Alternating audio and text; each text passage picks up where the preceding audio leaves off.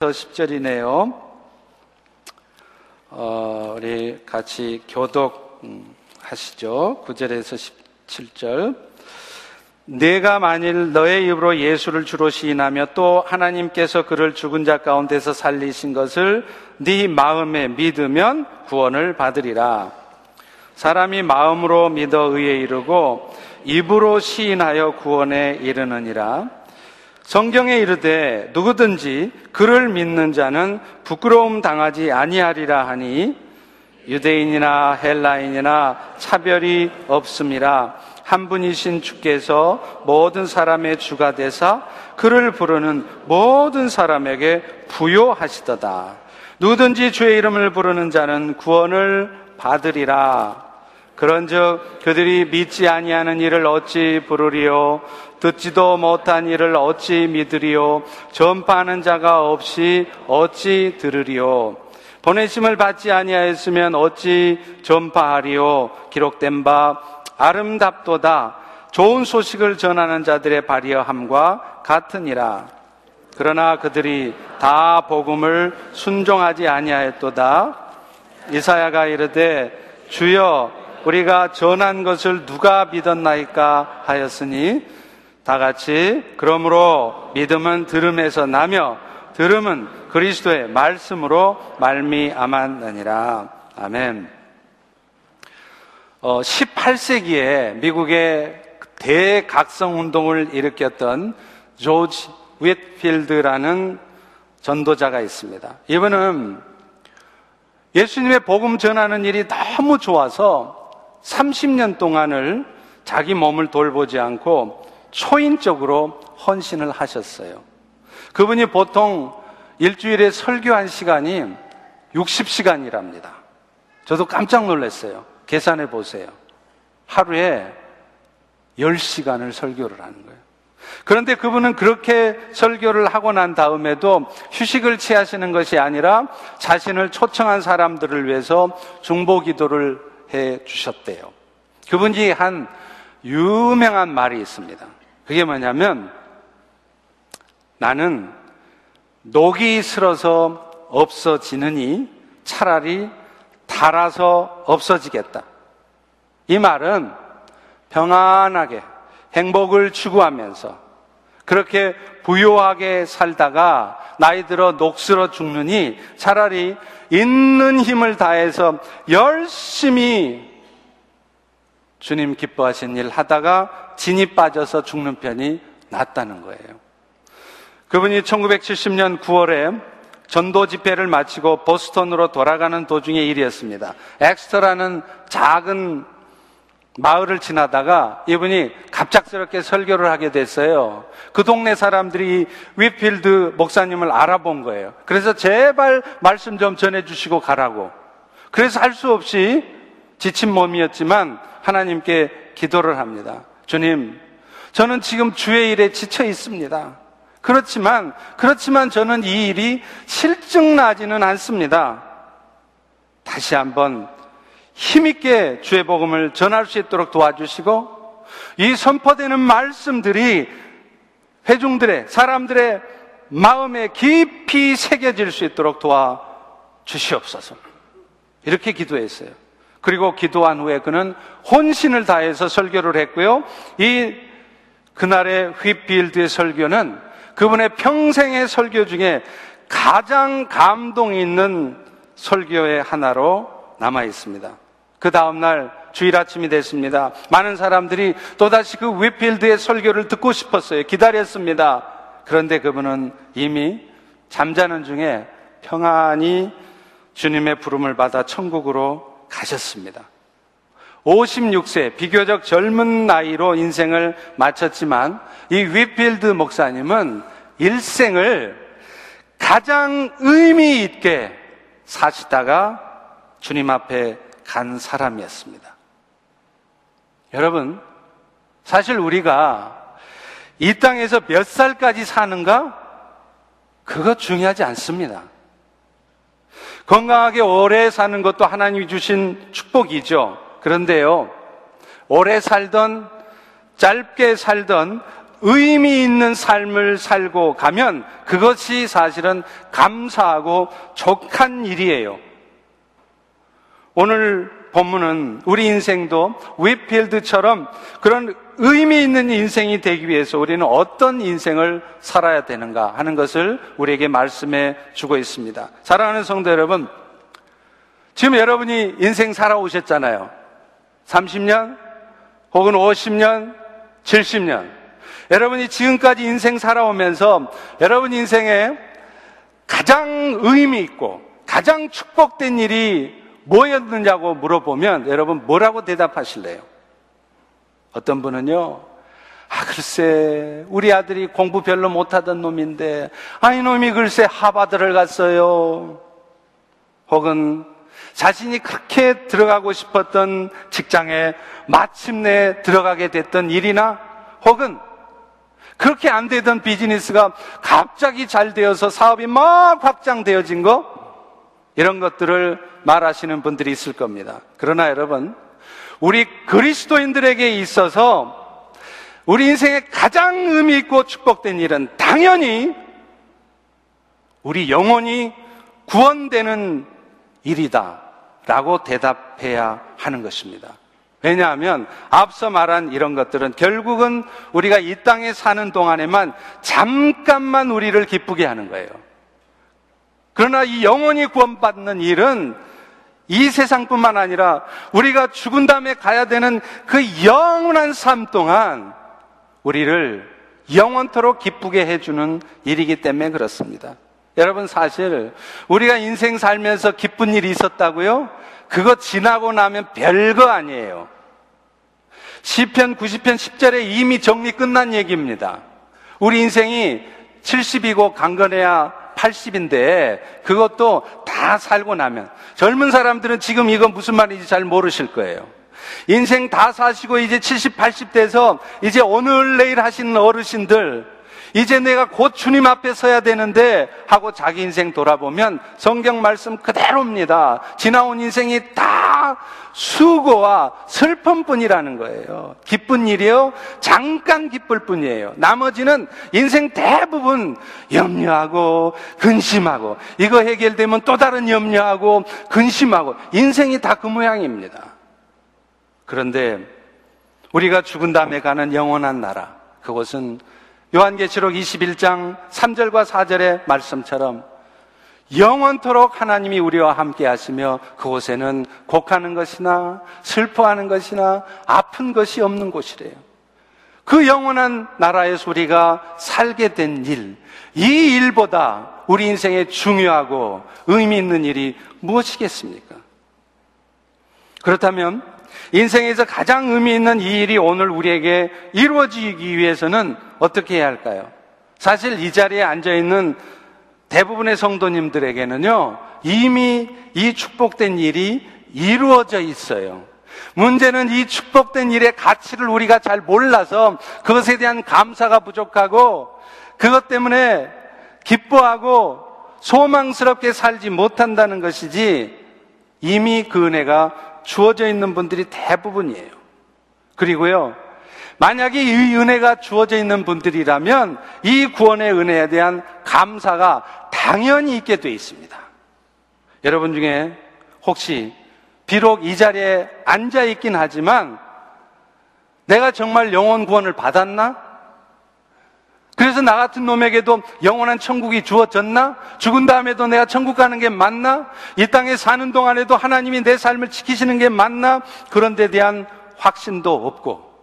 그래서 당연히 오늘 내가 하나님의 자녀로 살아가는 이 일에 대한 아무런 감사가 없다면 여러분이 지금 이 시간 그 은혜에 대한 아무런 감격이 없으시다면요. 대단히 죄송한 말씀이지만 여러분은 아직 구원을 못 받으신 분일 수 있습니다. 여러분이 비록 10년, 20년을 교회를 다니셨어도 구원의 은혜에 대한 감격과 기쁨이 하나님에게 감사하는 마음이 여러분에게 없다면 여러분은 구원 못 받은 분이에요. 만약 그런 분이 있다면 오늘 말씀에 다시 한번 귀 기울이시기 바랍니다. 사도 바울은요, 이 의미 있는 일이 있기 위해서는 먼저 입으로 예수를 주라고 시인해야 된다. 이렇게 말을 합니다. 우리 본문 9절과 10절 같이 한번 읽어봅니다. 네, 시작. 네가 만일 너의 입으로 예수를 주로 시인하며 또 하나님께서 그를 죽은 자 가운데서 살리신 것을 네 마음에 믿으면 구원을 받으리라. 사람이 마음으로 믿어 의에 이르고 입으로 시인하여 구원에 이르느니라. 의에 이르고 구원에 이른다. 이 말 다 같은 말이에요. 그냥 똑같은 말을 다른 단어를 통해서 표현했어요. 그런데 우리가 의로운 자가 돼서 구원에 이르는 것, 영원한 하나님의 천국을 소유한 자가 되는 것, 이 일은 우리 노력 가지고, 우리의 선한 삶을 가지고 절대로 안 된다는 거예요. 죽었다 깨나도 안 됩니다. 왜냐하면 우리 마음 속에는 다 더러운 죄악된 본성이 있어요. 그 더러운 마음이 있기 때문에 내 선한 삶을 가지고 내가 열심히 착하게 살아서 그 영원한 생명의 은혜를 절대로 얻을 수 없어요. 그런 우리의 처지를 너무 잘 아시는 하나님께서 우리 대신 죄 없으신 예수님을 십자가에 죽게 하시고 그분이 십자가에 비록 죽었지만 죽은 지 3일 만에 다시 살아나게 하심으로 그 예수를 믿는 자에게 그 믿음으로 말미암아 이 구원의 은혜가 영원한 생명의 은혜가 주어지게 하셨다는 거예요. 여러분 너무나 잘 아시는 말씀 요한복음 3장 16절 있잖아요. 하나님이 세상을 이처럼 사랑하사 독생자 예수를 주셨으니 이는 이는 예수를 믿는 자마다 멸망치 않고 영생을 얻게 하려 함이라. 내가 열심히 착하게 살아서 하나님 앞에 나 이만하면 의롭게 살았죠? 제대로 산 거죠? 그렇게 해서 우리가 의로운 자로 인정받고 천국 가고 구원을 얻는 것이 아니라 예수를 믿는 자. 우리 대신 죄 없이 십자가에 죽으시고 부활하신 그 예수를 마음으로 믿고 입술로 시인하는 자, 이런 사람들에게 이 생명의 은혜, 구원의 은혜가 주어진다라고 말을 하고 있는 것입니다. 하나님께서는 예수 그리스도를 십자가에 죽게 하셨지만 그가 결국에는 사망에 매여 있지 않게 하셨어요. 부활하게 하셨어요. 그래서 죄로 말미암는 그 사망의 권세를 이기게 하셨다는 거예요. 여러분, 예수님 만약에 십자가에 죽기만 하고 부활하지 않으셨다면 우리의 구원은 없어요. 왠 줄 아세요? 죄의 싹이 사망이라 그랬습니다.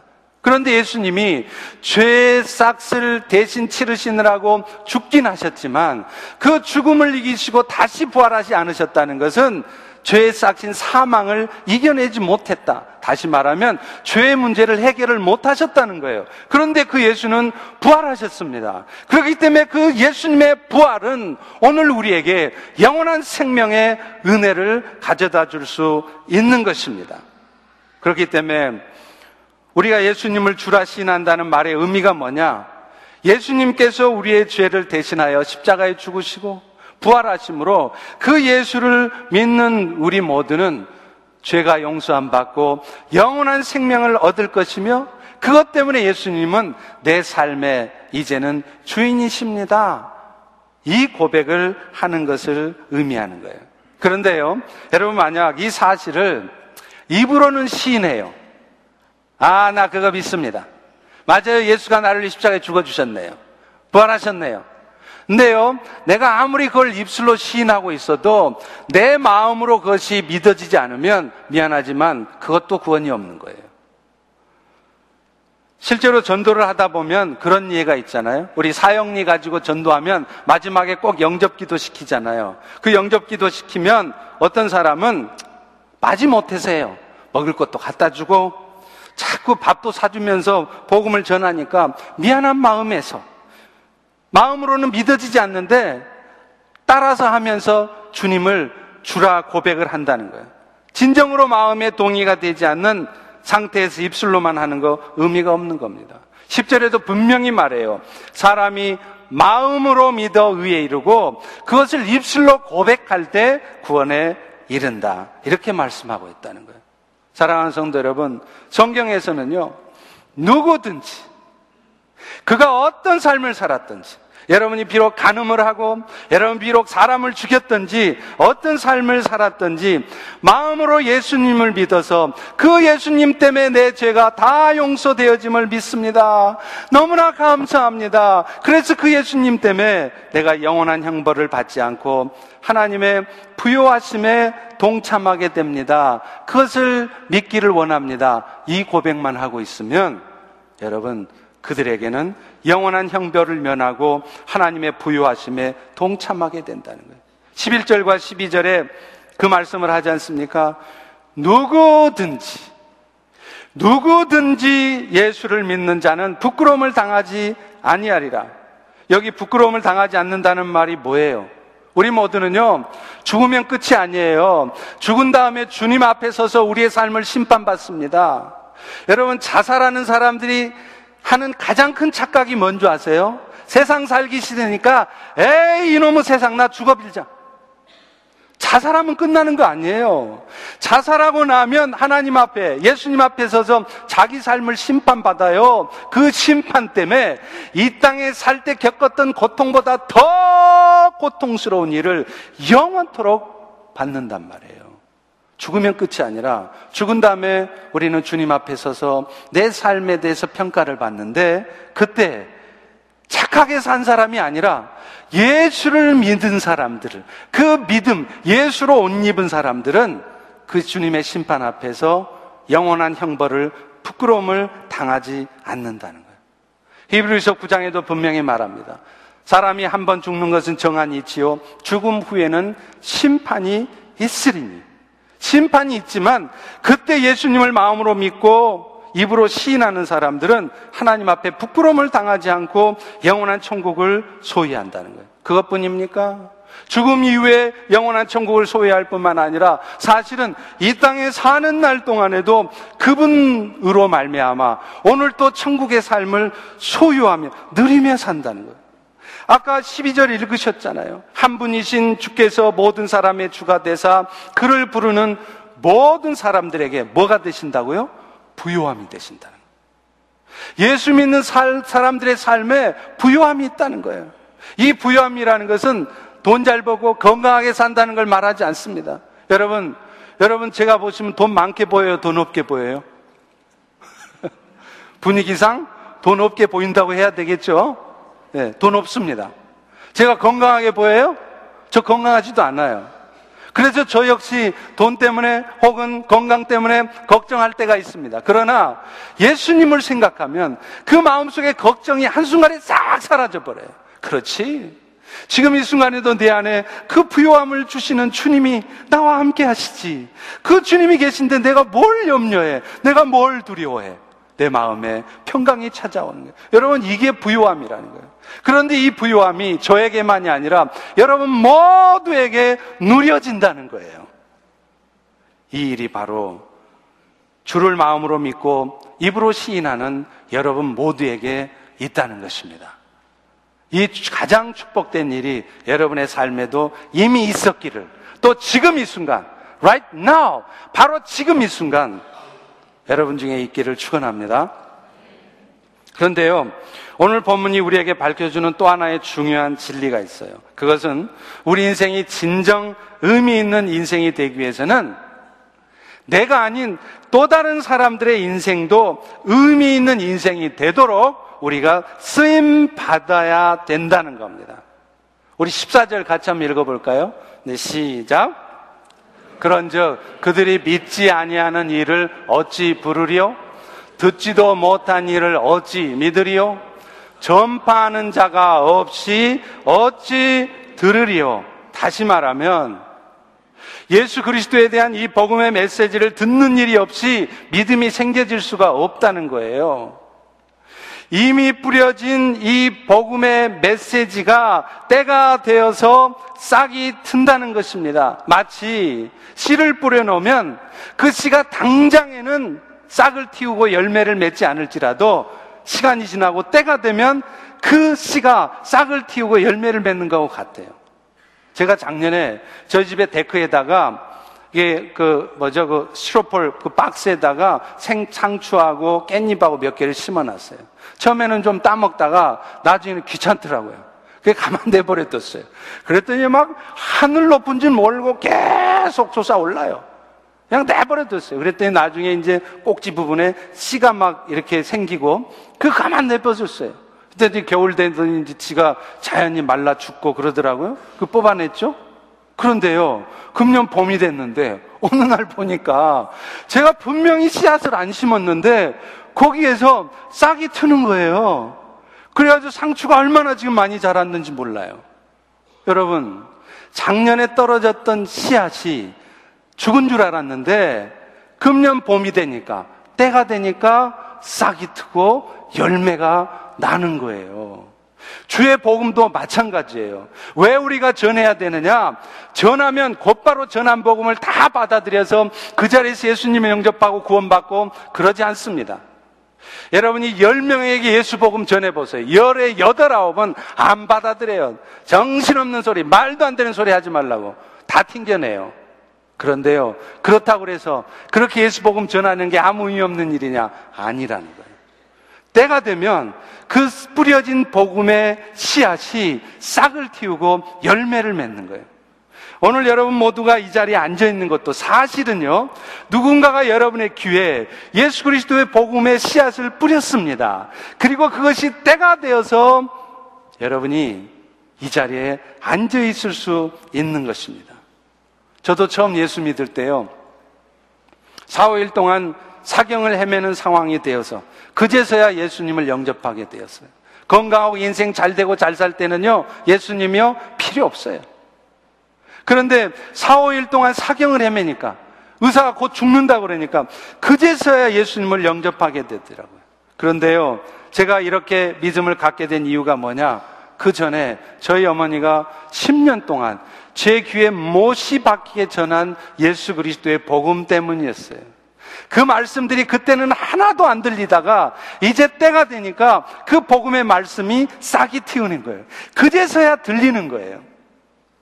사랑하는 성도 여러분, 우리가 예수 믿고 구원 얻는 일이 있기 위해서도 누군가가 먼저 그 복음의 메시지를 여러분에게 전한 사람이 있었다는 것을 아셔야 돼요.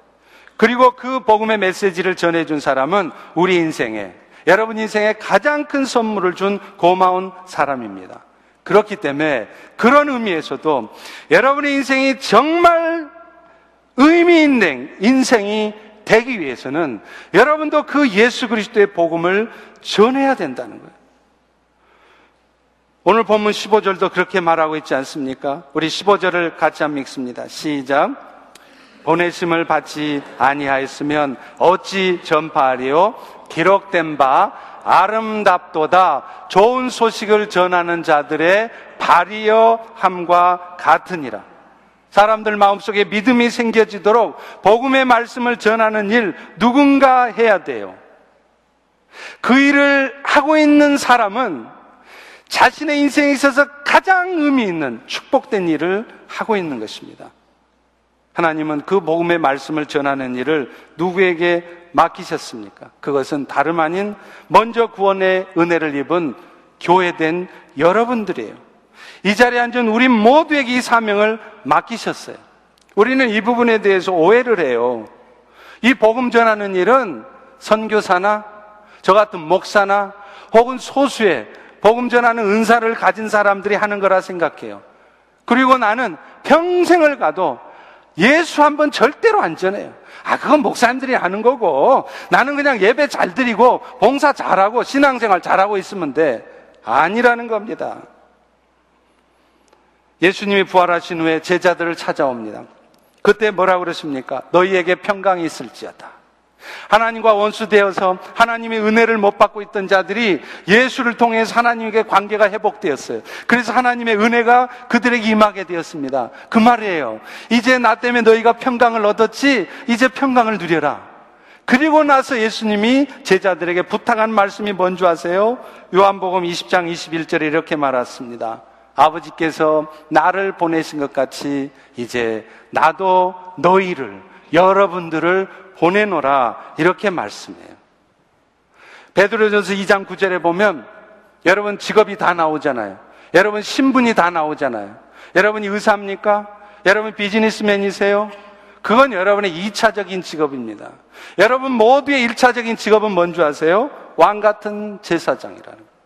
아직도 예수 그리스도의 은혜를 알지 못하는 세상의 사람들에게 여러분이 다가가서 예수를 전하고 예수의 사랑을 나타내는 제사장으로 사는 것, 이게 여러분 모두의 직업이라는 거예요. 그래서 고린도후서 5장 19절에도 하나님께서 세상을 자기와 화목하게 하시며 그들의 죄를 그들에게 돌리지 않으시려고 화목하게 하는 말씀. 내가 화목하게 한 것처럼 저들도 하나님과 화목하게 되도록 그 예수 복음의 말씀을 여러분에게 부탁하셨다는 거예요. 그래서 그런지요. 제가 아는 어떤 목사님 교회에서는 모든 성도들의 호칭이 뭔지 아세요? 그 교회도 물론 장로님도 있고 권사님도 있고 집사님도 있어요. 그런데 그 교회만 가면 성도들을 향한 호칭이 다 똑같습니다. 뭘 것 같아요? 바로 성교사입니다. 김 집사님, 김 장로님이 아니라 김성교사님, 이성교사님. 그래서 그 교회는요, 세상의 사람들, 모든 인간들을 두 부류로 분류를 해요. 첫 번째 부류는 예수 믿어 구원의 은혜를 입은 사람들은 다 뭐라고요? 선교사. 그러면 아직 예수를 믿지 않은 세상의 사람들은 뭐라고 부를까요? 한번 맞춰보세요. 따라서 합니다. 예비 선교사. 아직 선교사는 아니지만 이제 하나님의 때가 돼서 저들도 예수를 받아들이면 저들 역시 선교사가 되려고 준비하는 자들이다. 예비 선교사라는 거예요.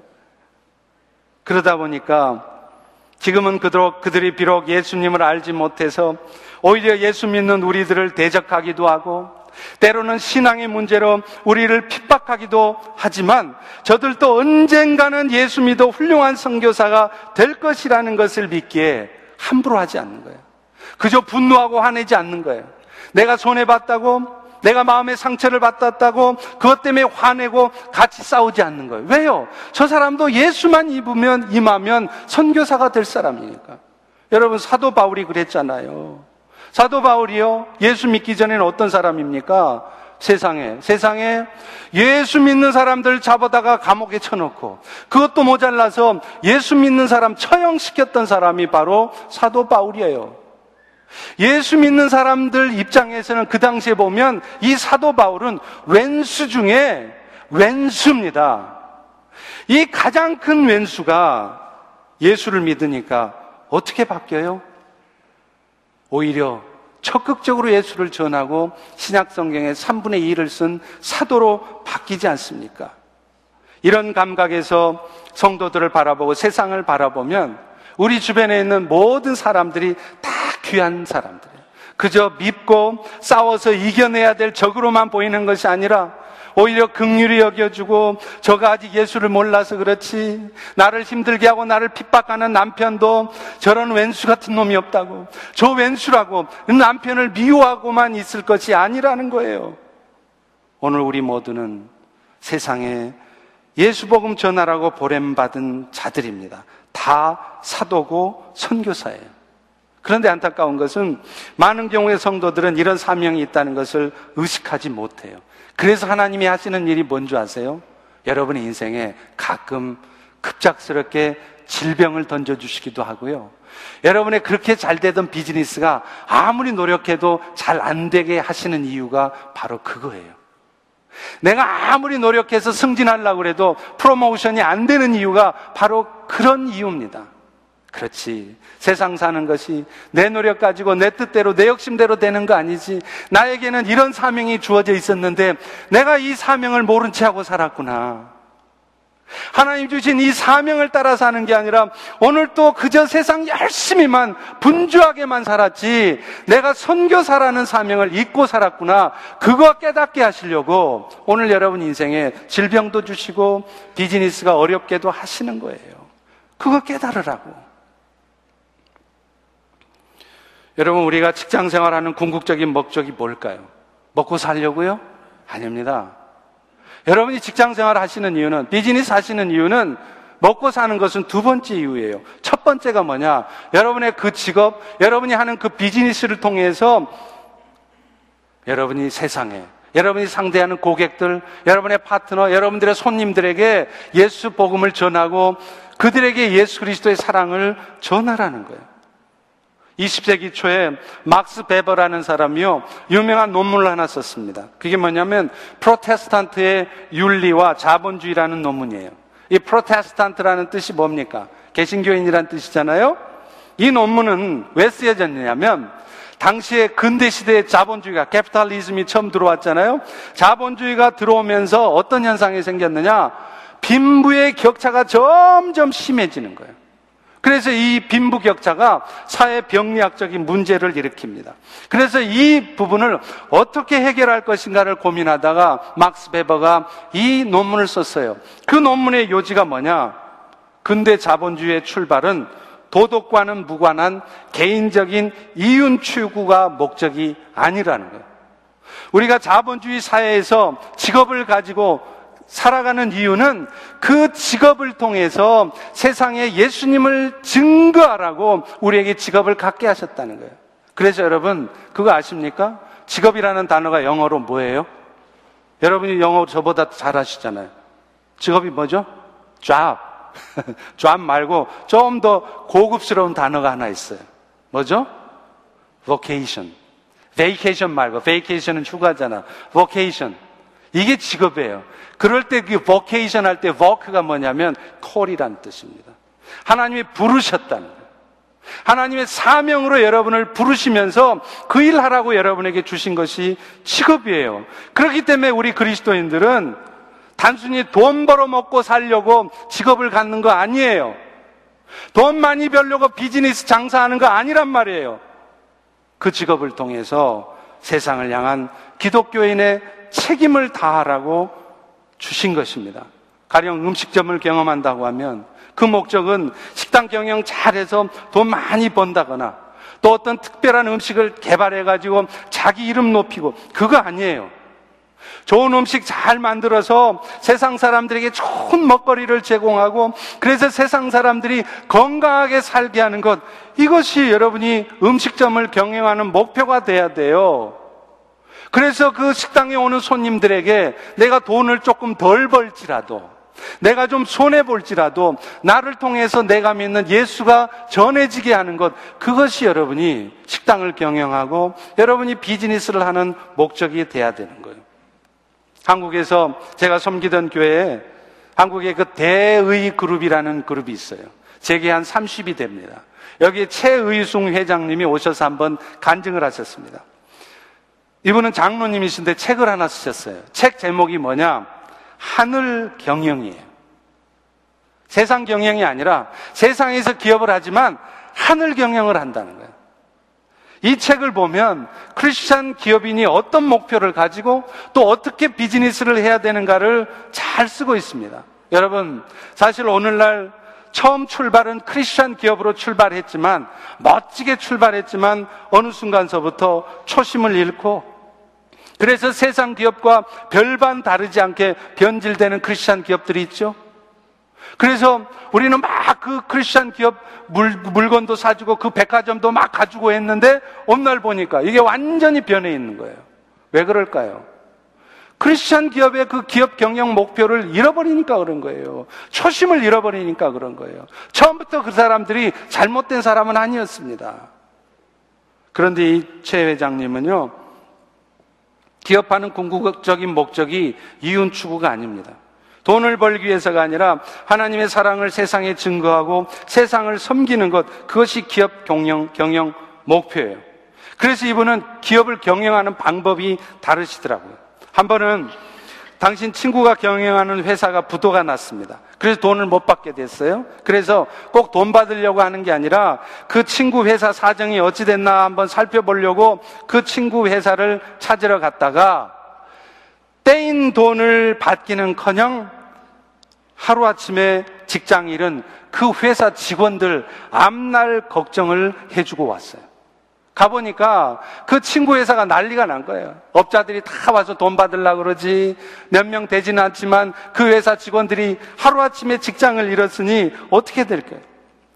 결국 그 최 회장님은 그들을 돕는 일이 자신이 그 회사를 인수해서 그 회사를 다시 일으켜 세워줘서 그 친구에게 그 회사를 다시 주는 것이라고 생각을 했습니다.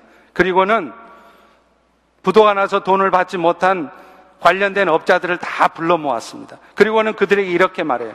여러분들이 받아야 될 돈을 내가 갚아야 될 법적 책임은 없습니다. 그러나 앞으로 1년 후에는 적어도 그 빚의 절반은 제가 갚겠습니다. 이렇게 선언을 했어요. 그리고 실제로 1년 후에 약속대로 그 빚을 다 갚아줬습니다. 여러분, 치가 갚지도 않아도 되는 돈. 친구 회사 부도 났는데 그 돈을 이 최 회장님은 다 갚아줬어요. 그러다 보니까 돈을 받으러 온 업자들이 설마 하고 왔다가 진짜 그럴까? 하고 왔다가 진짜 돈을 주니까 오히려 그 업자들이 돈을 안 받는다고 그러더래요. 그리고는 당신 같은 사람이 이 회사를 다시 운영한다고 하면 내가 앞으로도 이 회사와 계속 거래를 하겠습니다. 그래서 그 회사가 다시 일어났어요. 그래서 그 친구에게 그 회사가 다시 갔습니다. 여러분, 이것이 바로 크리스찬 기업인의 기업 경영의 모습이에요. 어떻게 하면 손해보지 않고 이익 챙길 수 있을까? 궁리하는 세상에서 자신이 갚지도 않아도 될 돈까지 갚아주면서 예수 사랑을 전하는 최 회장님이 바로 진정 선교사의 삶을 사는 분이라는 거예요. 제가 중국에서 금식기도 하는 동안에 중국의 심양이라는 곳에 집회를 하는데 집회 가운데 하나님이 환상을 한번 보여주시더라고요. 그 산에서 집회를 하는데 그 산 꼭대기에서부터 수많은 사람들이 산 아래로 밀려 내려오는 거예요. 그런데 그 산 밑은 낭떠러집니다. 그런데도 위에서 내려온 사람들은 조금만 더 가면 낭떠러지라는 사실도 모른 채로 바삐 내려오는 거예요. 죽으라고 달려서 내려오는 거예요. 여러분, 오늘날 세상 사람들이 다 그렇다 이 말이에요. 지금 자신들은 어디로 가고 있는지 몰라요. 그저 이 한평생 열심히 살아서 행복한 삶을 살려고 그렇게 분주하게 살아요. 새벽부터 일어나서 밤늦게까지 죽어라고 두 잡, 들이잡 뛰면서. 물론, 기본적인 삶이 되지 않으니까 어쩔 수 없이 그런 삶을 사는 분도 있지만, 세상 욕심 때문에 돈 좀 벌어보려고 그렇게 죽으라고 분주하게만 사는 분들도 있더라고요. 그런데 그들은 지금 자기들이 멸망으로 가고 있는 것을 모른다는 말이에요. 여러분, 이 땅에서는 하나님을 떠나서는 결코 행복한 삶을 살 수도 없고, 그렇게 행복한 삶을 살았다 할지라도 결국에는 영원한 지옥 형벌에 가게 돼 있습니다. 이 일을 막아줄 사람이 누굽니까? 오늘 그 예수 그리스도의 은혜를 아는 천국이 있다는 것을 아는 여러분들 아닙니까? 그런데 여러분들이 그 말을 해주지 않고 있다면 여러분은 지금 직무유기하는 것입니다. 수많은 사람들이 멸망을 향해 달려가고 있는데 여러분들은 나 혼자 천국 가면 된다고 입 딱 닫고 있는 거예요. 직무유기하고 계시는 거예요.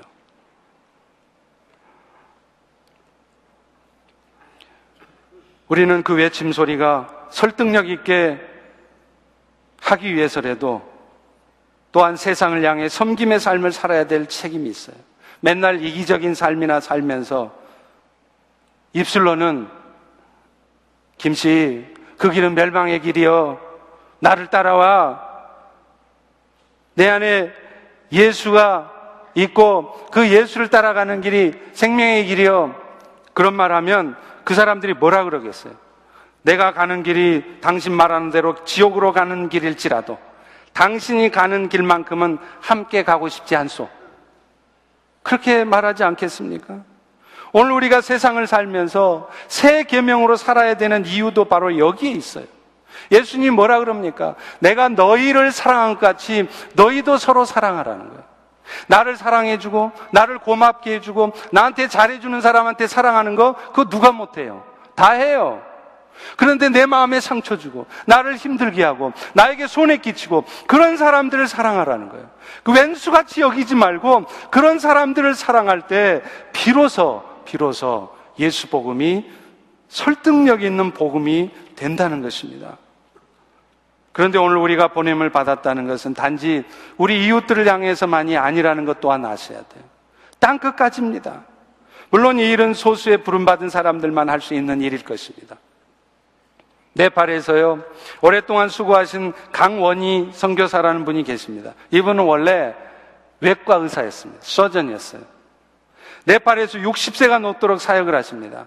하루는 어떤 환자를 수술해야 되는데 그 환자에게 수혈할 피가 없었대요. 근데 마침 자신의 혈액형하고 같았습니다. 그래서 그분은 자신의 피를 뽑아서 수혈을 하면서 그 환자에게 수술을 해줬대요. 이분은 물론 국내에서도 물론 훌륭한 외과 의사였습니다. 돈도 많이 벌었습니다. 그러나 5년 동안을 고민하다가 나이 40이 되었을 때 선교지로 떠나갑니다. 그리고 20년 넘게 스리랑카와 네팔을 다니면서 어떤 때는요 20시간을 걸어갔대요. 산 넘고 물 건너서 환자를 돌보고 있다고 합니다.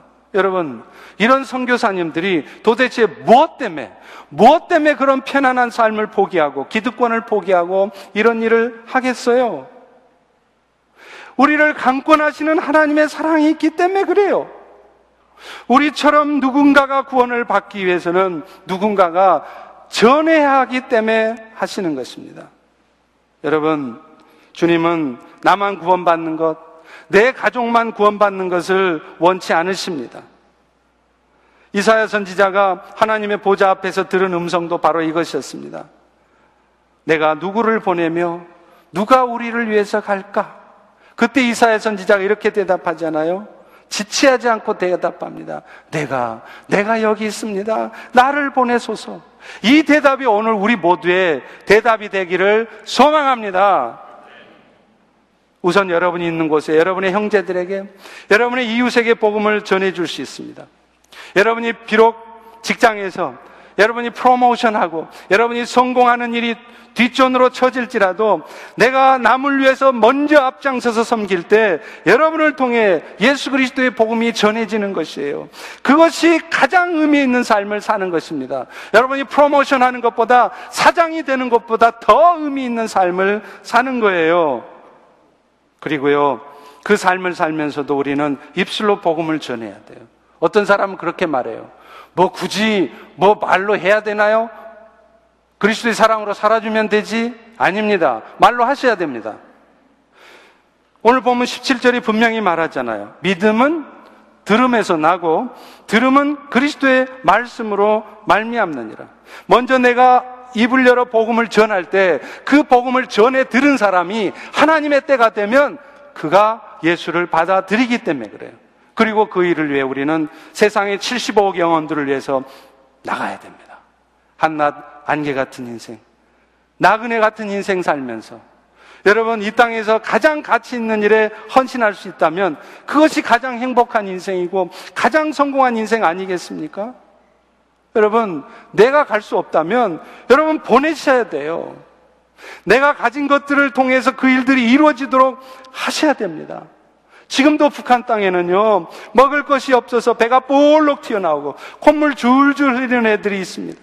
아프리카 오지에는 먹을 걸 제대로 못 먹어서 면역력이 약해서 감기 걸려 죽는 애들이 있어요. 요즘 감기 걸려 죽는 애가 어디 있습니까? 아프리카에는 지금 수만 명이, 하루에도 수만 명이 감기 걸려 죽어요. 내가 쓰는 일불이 없어서 말이에요. 그들의 귀에 복음이 들려지게 해야 되고, 그것이 잘 들려지도록 그 땅에 병원도 세워지게 하고 학교도 세워지게 해야 돼요. 이것이 가는 성교다든 보내는 성교다든 부름받은 우리의 삶의 마땅한 모습이어야 됩니다. 지지난 주간에 저희 교회 나아갈 방향에 대해서 교회 여러 리더십들과 함께 논의하는 시간을 가졌어요. 그때 여러 가지 이야기가 나왔는데 그 중에 하나 우리가 장차 선교지에 어떤 일을 하면 좋을까 이런 얘기가 있었습니다. 저는요, 개인적으로 가장 효과적이고 장기적인 선교 방법이 뭐냐? 선교지에 병원을 설립하거나 학교를 세우는 일이라고 생각해요. 왜냐하면요, 병원을 설립하게 되면 당장의 아픔 가운데 있는 현지 사람들이 직접적인 도움을 받습니다. 그래서 가장 효과적인 선교 사역이 사실은 의료 선교 사역이에요. 그런데 문제는 의료 선교는 돈이 너무 많이 들어요. 그리고 무엇보다도 그 선교 인력, 맨파워가 문제입니다. 아시다시피 의사가 되려면 얼마나 많은 시간, 재정이 필요하고 시간이 필요하고 노력이 필요해요. 또 미국 의과대학이 좀 비싸요. 그러니 학생들 대부분이 다 은행에서 융자를 얻습니다. 병원 개업해도 그 은행 융자 얻은 거 갚느라고 10년, 20년이 그냥 가요. 그러니 선교지에 가고 싶어도 그 융자 갚느라고 못 간단 말이에요. 그래서 선교 인력이 없는 거예요. 여러분, 제가 몇 주 전에도 한번 이태석 신부 수단의 톤즈 병원 얘기했잖아요. 그 톤즈 병원이 이태석 신부가 죽고 나서 그 병원 문 닫았습니다. 이유가 뭔지 아세요? 그분 뒤를 위해 헌신할 의사가 없어요. 우리 종교는 가장 효과적이지만 실제로 그 일들을 감당할 맨파워를 구하는 것이 어렵다는 거예요. 그런데 이에 비해서 교육 선교는 다릅니다. 아이들이 어려서부터 예수 복음을 전해 들을 수 있고 교육을 받게 하면 장기적으로 아주 효과적인 선교 방법이에요. 또 선교사들의 신분 문제도 해결이 돼요. 무슬림 국가에서도 해결이 됩니다. 볼리비아의 우세볼이라고 하는 대학교가 있습니다. 얼마 전에 보니까요, 이 대학이, 대학이 남미의 최우수 대학으로 선정이 됐더라고요. 그런데 이 학교는 누가 세웠느냐? 한국의 정은실 선교사님이란 분이 세웠습니다. 1983년도에 처음 그 복음의 볼모지 볼리비아에 들어가서 유치원을 세우고 시간이 지나서 초등학교를 세우고 중고등학교를 세우고 대학을 세우고 지금은 의과대학, 치의과대학을 세웠습니다. 브라질과 아르헨티나에서 그 의과대학, 치의과대학에 3천 명이 와서 유학을 해요. 그리고 지금 그 볼리비아의 우세볼 대학 출신이 볼리비아의 교육부 장관이고 법무부 장관입니다. 수도에 많은 병원들 중에 2,000명 가까이가 그 우세볼 대학 출신 크리스찬 의사들이 그곳에서 병원을 하고 있어요. 여러분, 한 사람의 헌신과 수고가 얼마나 엄청난 역사를 이뤄내는지 보십시오. 최근에는 남미에서 최초로 국가가 인정하는 신학교를 세웠대요. 그래서 거기에서 졸업한 신학생들이 지금 볼리비아에만 천 개의 교회를 세웠다는 것입니다. 얼마나 놀라운 일입니까? 감사하게도 저희 교회도 우리 윤주혜 선교사님이 네팔의 언약학교 Covenant Christian School을 세워서 그 일을 하고 있, 하셨습니다. 340명 어린이들이 24명의 교사와 함께 그리스도의 사랑을 배워가고 있어요. 안타깝게 그 윤주혜 선교사님이 몇 년 전에 암으로 돌아가셨습니다. 그 뒤를 위해서 지금 GP 선교회 진실로 오신의 선교사님 가정이 그 일을 해요. 젊은 부부인데요. 정말 귀한 분들이에요. 남편 이름이 뭐냐? 진실로. 아내 이름이 뭐냐? 오신혜. 멋지잖아요? 저는 이런 사역이 더 활성화되어지고 네팔뿐만 아니라 남미에도 아프리카에도 우리 펠로시 교회를 통해서 아니 이 지역의 교회들이 연합해서 이런 것들이 계속해서 일어나야 된다고 생각합니다. 오늘 주일 아침 여러분의 인생에 가장 중요한 삶의 전환이 일어나기를 주님의 이름으로 축원합니다. 우리 다 일어나셔서 함께 찬양하겠습니다. 주님 내가 여기 있사오니 주님 내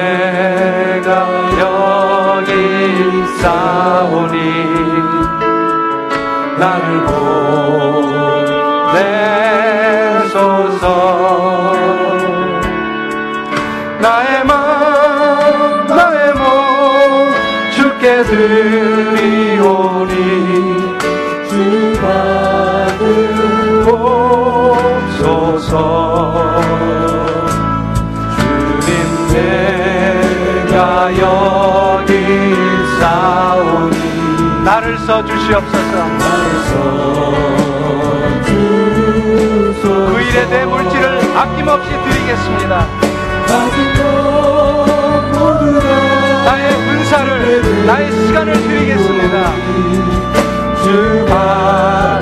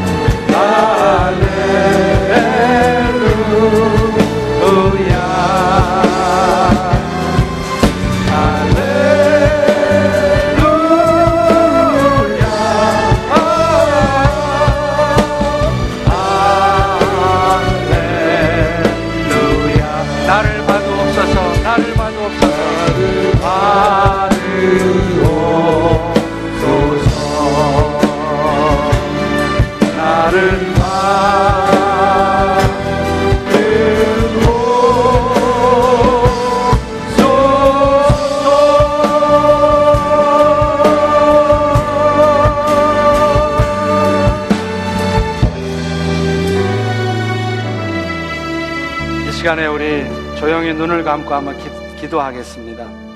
여러분, 주의 음성이 들리세요? 주님은 지금 여러분을 부르고 계세요. 나중이 아닙니다. Right now. 지금 부르고 계십니다. 여러분 중에는 아프리카, 아프리카로 가야 할 분이 계십니다. 아프리카로 가지 못한다면 보내는 선교사로 사십시오. 어차피 썩어져 없어질 육신, 어차피 70이고 80이고 어차피 끝나는 인생, 무엇 하다 사다 가시겠습니까? 행복한 삶을 결국에는 살지도 못하면서 그렇게 아웅다웅 싸우면서 그렇게 분주하게만 살다 가시겠습니까? 아니면 내 삶을 주님께 드려 선교사의 삶을 삶으로 보내는 선교사의 삶으로 내 물질을 아낌없이 드릴 수 있고 내 탤런트와 내 시간을 기꺼이 주님을 위해서 드리면서 그렇게 선교사의 삶을 살다가 주님 앞에 서시겠습니까? 주님 우리에게 도전하십니다. 누가 나를 위하여 갈 것인가? 이사야의 고백이 우리의 고백 되기를 소망합니다. 우리 같이 동성으로 기도하겠습니다. 할렐루야 아버지 하나님